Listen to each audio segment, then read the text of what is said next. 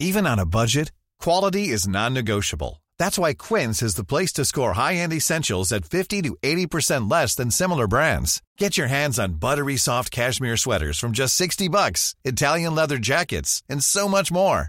And the best part about Quince, they exclusively partner with factories committed to safe, ethical, and responsible manufacturing. Elevate your style without the elevated price tag with Quince. Go to quince.com slash upgrade for free shipping and 365-day returns. C'est Laurie Darmon et vous écoutez mon podcast Exil. Une chanson ouvre parfois un chemin qui la prolonge, la dépasse, la transforme en refrain intime, en partage profond.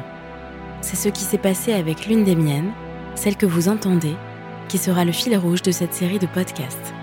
Cette chanson s'appelle L'exil. Cet exil, c'est d'abord celui de ma grand-mère, cette histoire qu'elle ne me raconte qu'à mes 25 ans et qui ne m'a plus lâchée depuis. Mais cet exil se conjugue au pluriel et devient l'exil de tous ceux qui, comme elle, ont connu les départs forcés, l'arrachement au pays, la découverte d'un ailleurs étranger. Qu'ils viennent d'Orient, d'Afrique du Nord ou d'autres régions du monde, j'ai voulu donner la parole à tous ceux qui ont grandi ailleurs, ainsi qu'à leurs enfants ou leurs petits-enfants comme moi.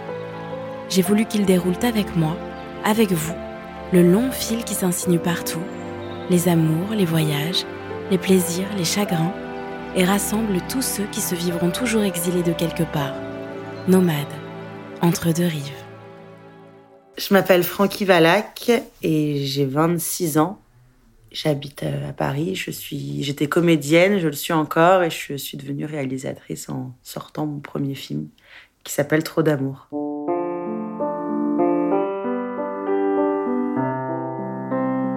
J'ai écrit ce film en deux mois.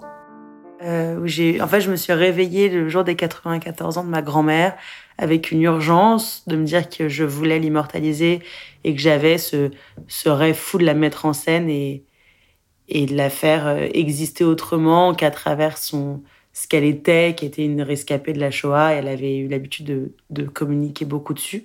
Et je voulais que pour ses, la fin de sa vie, elle existe autrement.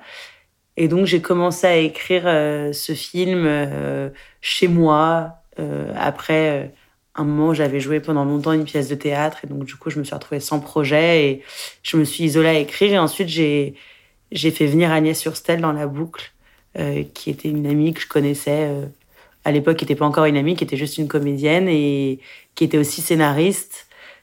Et on a coécrit ensemble. En fait, j'ai deux grandes sœurs qui ont des enfants. Moi, j'étais pas prête, en tout cas il y a deux ans, à avoir des enfants. Et donc, je me suis dit, ah, la chance, euh, mes nièces et mes neveux, ils connaissent ma grand-mère, et moi, mes enfants, ils connaîtront peut-être pas ma grand-mère. Donc d'abord, il y a eu une espèce d'envie de l'immortaliser pour pouvoir montrer aux générations futures qui elle était. Euh, j'avais bizarrement moins envie de l'immortaliser justement par son témoignage parce que ça, j'en avais des captations, ça existe, il y en a sur Internet. Enfin, j'avais moins peur que ça, ça disparaisse, mais c'était sa manière de parler, sa manière de respirer. Alors, il y a des choses qui sont indescriptibles chez une personne qu'on aime à raconter. Et donc, j'avais besoin de la filmer et je remarque aussi que j'ai une obsession, je filme toujours tout, j'ai toujours peur que les souvenirs ils disparaissent. Donc du coup, je me suis dit, il y avait un peu ouais, mon, mon amour pour elle, mais plus sa manière d'être vraiment humainement. Mmh. Et, et, chez tout le monde, de toute façon, c'est ce qui m'intéresse, même chez les comédiens que je filme. Donc il y avait cette nécessité de capter ça. Mes deux parents sont nés euh, en France. Ma mère est née dans le Nord. Mon père est né à Paris, à Ménilmontant. Et euh, les parents de mon père sont tous les deux nés aussi à Ménilmontant, mais euh, d'origine polonaise. Et du côté de ma mère, euh, son père est né en France aussi, mais de parents polonais. Elle, elle a été élevée par ses grands-parents qui lui parlaient yiddish, euh, vraiment jusqu'à ses 5 ans, elle a grandi avec eux. Et sa mère euh, est bretonne, française, d'une famille antisémite, donc qui a complètement renié euh, leur fille quand, quand elle a décidé d'épouser un juif qui était mon grand-père. C'était pas un sujet du tout pour moi leur origine, enfin l'origine de mes grands-parents. C'est devenu un. En fait, ça baignait dans ma famille, bien parce que bien sûr on racontait ou pas, mais je savais enfin voilà, je savais qu'ils avaient vécu des histoires que je ne connaissais pas et que j'avais pas vécues, mais que ça me paraissait tellement loin, tellement pour moi. Enfin, je sais pas, je pense que quand on est plus petit, on n'a pas la même notion de temps j'avais vraiment l'impression que c'était dans une autre décennie que presque aussi loin que si on parlerait de Napoléon. Enfin, vraiment, c'était hyper lointain. Et c'est très récemment, mais même là, je dirais, ça doit être dans les deux dernières années, où j'ai compris qu'en fait, euh, bah, finalement, ils avaient immigré. Enfin, tout, cette, euh, tout ce cheminement-là qui, pour moi, concernait d'autres familles et pas du tout la mienne. Et j'ai l'impression que ça a sauté une génération, en fait. Ça n'a jamais été une question pour mes parents. Mes parents, ils m'ont, finalement, ils se sont construits eux-mêmes, mes grands-parents aussi. Enfin, ils viennent tous de rien et ils se sont construits tout seuls. Mais finalement, moi, quand je suis arrivée, je suis arrivée dans un milieu plutôt bourgeois, donc j'avais pas du tout ces notions-là. Comme je dis pas du tout qu'ils ont voulu effacer ça et cacher ça, mais c'est pas quelque chose qu'ils ont voulu me transmettre. Alors que moi, là, en grandissant, je réalise que c'est une richesse et j'ai envie de retourner à ça. Et à cette histoire-là et à cet héritage-là qui m'intéresse bien plus que la prison dorée dans laquelle je suis née.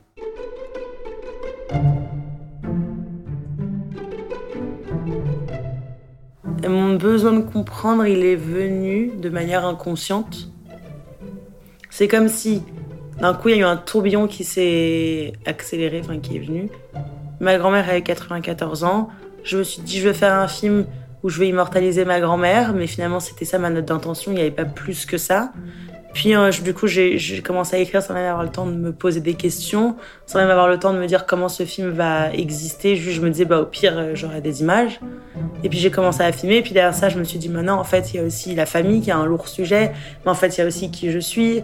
Mais en fait, ça devient un film finalement qui parle de moi, alors que je parlais de ma grand-mère au début. Et tout ça s'est fait de manière très très inconsciente. Puis ensuite, je me suis retrouvée à le tourner. Et j'avais jamais réalisé. En fait, et voilà. Et tout s'est enchaîné. Et c'est après en plus, c'est arrivé le confinement, où il y a eu une digestion, où j'ai re-regardé le film et je me suis dit, mais en fait, qu'est-ce que j'ai fait? Qu'est-ce que j'ai voulu raconter? Qui je suis? J'ai eu vraiment mais, une sensation hyper désagréable de mais, euh, euh, la question et que je me pose encore aujourd'hui, qui je suis? Est-ce que pour qui j'ai fait ça Est-ce que je l'ai fait pour moi? Est-ce que c'est égocentrique? Est-ce que c'est pour elle? Est-ce que je dis ne pas vouloir... Euh, je veux plus parler de la déportation, en même temps j'en fais un sujet, en même temps c'est une obsession. En même temps, je veux pas parler de religion parce que pour moi, c'est pas lié à la religion, mais j'ai une phobie de l'antisémitisme. Et l'antisémitisme, c'est lié aussi à une religion. Il y a une espèce de, de, je sais pas trop comment. Enfin, vraiment, je crois vraiment à l'inconscient. Mais j'ai l'impression que je cherche pas à y répondre dans mes films. Et que ce qui m'intéresse, c'est de raconter des personnages. Bon, là, en l'occurrence, c'était le personnage de Frankie. Mais dans d'autres films, ce serait de raconter des personnages qui cherchent. Hmm des humains qui se posent des questions et qui creusent et qui n'ont pas forcément la, réponse. Et finalement, en tant que spectatrice, regarder un film où il y a un début, un milieu, une fin, et où on me donne des informations, on me plaque des réponses, ça ne m'intéresse pas du tout. Bah, je suis un peu en, je suis en, en contradiction finalement avec, euh, avec ma culture parce que j'ai cette envie euh, de la raconter et puis ça m'habite au quotidien. Je veux dire, je suis hyper attachée. Euh, euh, ou à l'histoire, ou, à, ou au rituel que ça comporte, etc. Et en même temps, j'ai une espèce de déni total. Je déteste par exemple tout ce qui est communautaire. Euh, quel... Enfin, pas que ma communauté à moi, je veux dire en général, j'aime pas l'esprit de se rassembler entre personnes qui se ressemblent. Donc il y a quelque chose que je renie vachement avec ça. J'ai toujours euh, cette fierté finalement quand je regarde que ce soit ou des les juifs en général ou des juifs ashkénazes de me dire mais moi je suis pas du tout comme eux. J'ai aucun lien avec eux. Et en même temps euh, j'ai eu l'expérience de vivre trois ans à l'étranger et j'étais en Angleterre et ça m'a profondément manqué que ce soit les rituels ou cette culture là parce que je rencontrais pas finalement là-bas de personnes euh, de, de, ma culture et là par contre j'avais une espèce de je, placardais partout le fait que euh, j'avais ces origines là donc dès lors que je me suis ressentie déracinée, j'ai eu besoin de retourner à ça. Et en même temps, quand je suis à Paris, que je baigne dans mon quotidien, je n'ai surtout pas envie ni d'être assimilée à ça. Vraiment, il y a un truc qui me fait très peur dans... Je pense que parce que ma grand-mère, en tout cas, euh, je pense à elle, mais il y en a, il y a aussi mon grand-père, bien sûr, et mais elle, en l'occurrence, elle m'a tellement raconté que j'arrête pas d'imaginer la scène où elle s'est retrouvée sur le quai de ce train euh, à dire au revoir à son père pour toujours. Du coup, j'ai un peu une phobie de l'envoi, une phobie de, de partir loin non pas en vacances, ça je voyage beaucoup, mais je veux dire de me reconstruire ailleurs, c'est au, au contraire, c'est très compliqué pour moi. Mm. Alors que je critique toute la journée Paris et que je me dis que c'est pas du tout sain et ça ne me réussit pas. Et, mais, mais même quand je suis partie faire mes études, ça a été euh, trois ans de, c'est noir l'image que j'ai de, de Londres. C'était pas pour moi du tout. Après, j'ai compris aussi que l'énergie de la ville ne m'allait pas. Mais je veux dire, euh, ça a été et en même et c'est là où j'ai l'impression que je me pose encore beaucoup de questions, c'est que ça a été noir et en même temps, heureusement que je suis partie. J'avais 17 ans. Heureusement que j'ai coupé le cordon. Heureusement que que j'ai quitté le foyer familial. Heureusement que je suis allée voir autre chose. Heureusement que je me suis ouverte. Mais euh, j'ai tendance à quand même avoir envie de euh, rester quand même dans mon cocon. Euh. Est-ce que parfois tu te dis qu'il faut que tu te prépares un jour à tout quitter? Ah oui, complètement. complètement. Je me dis par contre, je suis, enfin, mais parce qu'en fait, j'ai été aussi éduquée hmm. comme ça. Donc ma grand-mère a bien sûr, euh, elle nous raconte qu'elle toujours, elle a, quand il y a eu, quand la guerre a été déclarée, elle disait à son père, il faut qu'on parte, et lui ne voulait pas y croire. Donc elle n'arrête pas de refaire l'histoire en disant, si on était parti, tout ça ne serait jamais arrivé. Hmm j'ai forcément, j'arrête pas de me dire, et moi, quelle personne j'aurais été pendant la guerre? Est-ce que je me serais cachée Est-ce que j'aurais été un, à, me, me, me, faire arrêter, à suivre? Enfin, tu vois, j'arrive pas du tout à. Elle me raconte des scènes où elle avait pas peur. Moi, je, moi, je suis tellement trouillarde dans la vie. Je me dis, mais j'aurais eu, j'aurais pas pu affronter tout ça. Donc, quand je me refais l'histoire, forcément, je la décale à aujourd'hui et à mon père qui, lui, à n'importe quel événement D'abord, il y a eu Marine Le Pen euh, qui était à deux doigts d'être élue, puis ensuite, euh, il y a eu euh, une montée d'antisémitisme. Donc à chaque fois, il me dit on va partir.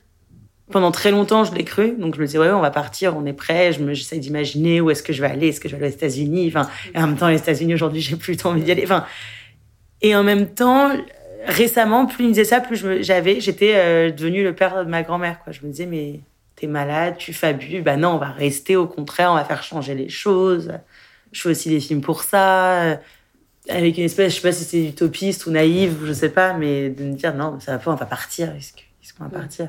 Ouais. Et aujourd'hui, je ne ressens plus tout ça, par contre. J'ai plus du tout, enfin non, je peux pas, je, suis en sécurité quand je vois ce qui se passe ailleurs, euh, tout va très bien en France.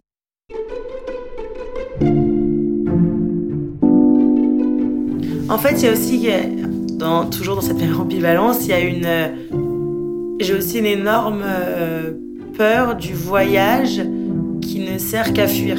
Et quand j'ai la seule expérience dans ma vie que j'ai eu de voyager seule, c'était le moment où j'étais en train de fuir et de chercher une espèce de une urgence de vie ailleurs par le voyage et finalement bah, je me posais pas je me posais pas les bonnes questions et j'étais vraiment pas dans le, au bon endroit. Donc c'est pour ça que j'ai un que même l'idée de tout reconstruire ailleurs, les gens qui fuient qui vont aller à l'autre bout tout reconstruire, ça me fait peur parce que finalement, je me dis, ils fuient des choses et dans quatre ans, ils vont se retrouver face au même problème ailleurs. Donc j'ai tendance à au contraire vouloir rester, me mettre le nez dans la merde et creuser au lieu de, partir. Et d'ailleurs, quand je voyage, c'est souvent des moments où, mm. où j'en peux plus, où j'ai besoin de, de respirer, d'équilibre. Mais donc finalement, c'est quand je cherche à cacher ou à faire des pansements avec autre chose. Enfin, tu vois, en promo, on te dit souvent qu'est-ce que t'en ressors ou qu'est-ce que raconte ce film? Il n'y en a pas du tout la même lecture. C'est marrant, mon père s'obstine et ma grand-mère aussi s'obstine à dire bah finalement, trop d'amour, c'est. Euh, on a beau se massacrer, on a beau se hurler dessus, bah il y a, y a, encore de l'amour et on est une famille, on s'aime, on est liés. Moi, pour moi, c'est pas du tout ça la conclusion. La conclusion, c'est que trop d'amour, ça te pourrit et qu'il faut s'éloigner aussi de ça. Mmh. Ah, c'est intéressant. Et eux, ils ont pas du tout cette lecture-là. Et en même temps, je suis pas là pour les, leur plaquer. Tant mieux s'ils en, s'ils en déduisent ça. Mm. Mais du coup, c'est pour te dire à quel point ils sont loin, ouais. encore aujourd'hui, d'imaginer que j'ai cherché à remuer ou à changer les choses ou à prendre mon envol ou à me mm. couper d'eux. Mm. Ils voient pas du tout le côté douloureux. C'est facile à dire quand tu as eu trop d'amour. De dire, ah bah, il faut s'émanciper. À l'inverse, ma grand-mère, elle a 17 ans, elle n'avait plus de parents. Et mon père, il a une, je pense qu'il a une mère qui était très compliquée qui n'est pas du tout la même grand-mère. Et qui, donc, du coup, il a manqué terriblement d'amour. Il se sent pas aimé. Et c'est ce qu'il raconte aussi dans le film quand il dit à son père, euh, sur son lit de mort, je t'aime, et qu'il lui répond, je le savais, et qu'il lui dit pas moi aussi, alors qu'il attend qu'une chose, c'est qu'on lui dise ainsi. Donc, je comprends que lui, qu'est-ce qu'il fait quand il se retrouve avec une famille? C'est qu'il veut donner tout l'amour qu'il a pas eu. Moi, j'en ai eu tellement. J'ai eu aussi, euh, du coup, j'ai eu l'amour, mais frustré qu'ils n'ont pas eu.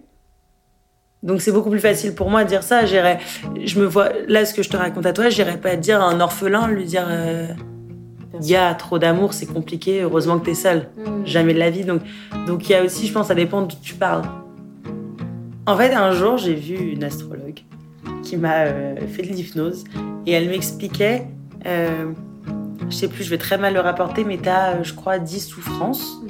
À mon avis, tout le monde en a au moins deux ou trois, je sais plus. Donc, tu as la peur de l'abandon, tu as la peur de manquer, il y, en a, vraiment plein. Et dedans, elle m'a cité ce et t'as le trop d'amour.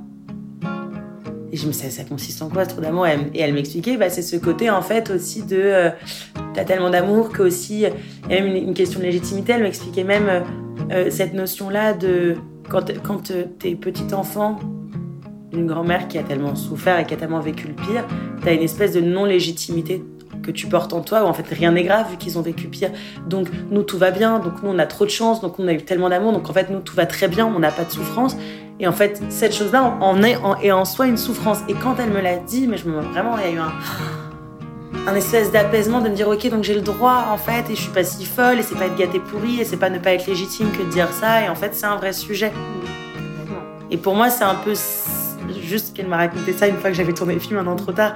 Mais quand je suis sortie, je me suis dit, mais en fait, c'est ça que je veux raconter dans mon film, plus que. Euh, bon, bah, en fait, j'aime trop ma famille. Et les photos défilent sur le coin de la table. Je la surprends fragile, déverse quelques larmes. Elle se souvient de tout, les parfums, les couleurs. Le temps n'a rien dissous, juste là dans son cœur. Elle me dit les détails, l'insouciance comme un fruit qui poussait en bataille sur le sol du pays. Et soudain le silence, la déchirure immense, l'exil.